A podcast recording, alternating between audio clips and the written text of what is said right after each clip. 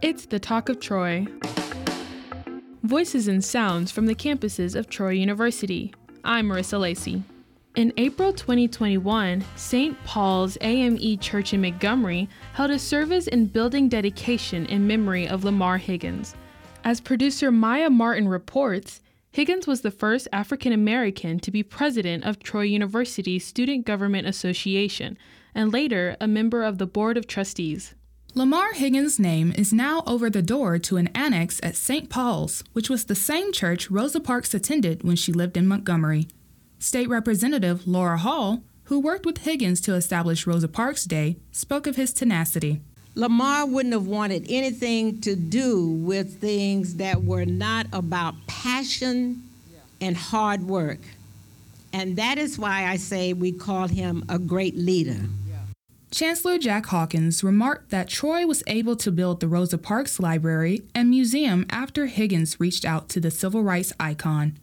In his talk, Hawkins cited the letter Martin Luther King Jr. wrote from the Birmingham jail. The question is not whether we will be extremist, but what kind of extremist will we be? We will be either extremists for love or for hate. By any measure, Lamar Higgins, he was an extremist for love.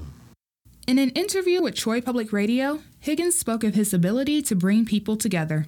And I think the only way you can do that is to, number one, talk to each other and explain why there are differences in us and why we should appreciate those differences. To learn more about the life and legacy of Lamar Higgins and the ways Troy University is honoring him, visit troy.today. For the Talk of Troy, I'm Maya Martin.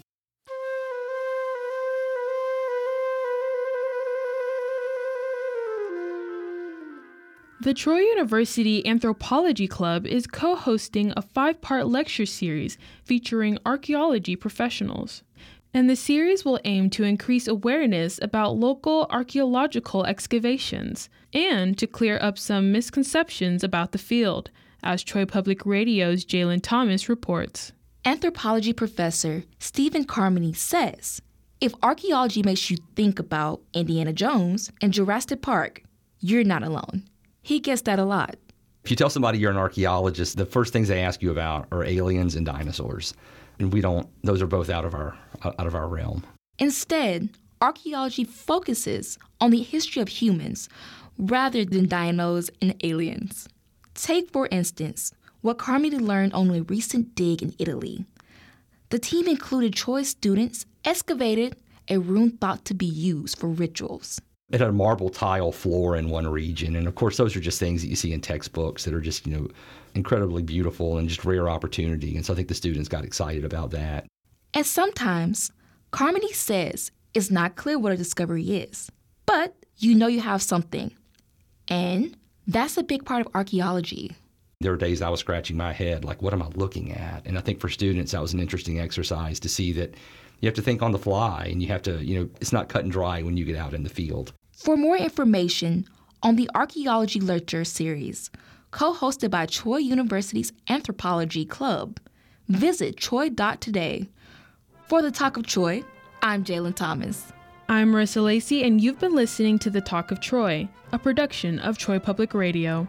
The Talk of Troy is a podcast available at NPR One or wherever you get your podcasts.